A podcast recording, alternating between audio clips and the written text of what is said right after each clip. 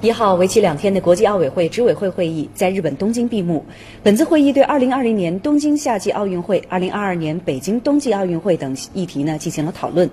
根据日本媒体的报道，在东京奥运会期间，出于防暑的考虑，国际奥委会提议对马拉松、竞走、5000米以上的竞赛、七人制橄榄球、部分自行车项目的比赛时间进行调整。有关人士建议，马拉松和竞走项目的比赛时间提前到清晨的六点左右开始。此外呢，五千米以上的竞赛、七人制橄榄球、部分自行车项目可以考虑避开中午前后的时间段开赛。国际奥委会主席巴赫表示，比赛时间的变更会对观众等各方面产生影响，因此将会再次讨论决定。预计下周国际奥委会将就此进一步讨论。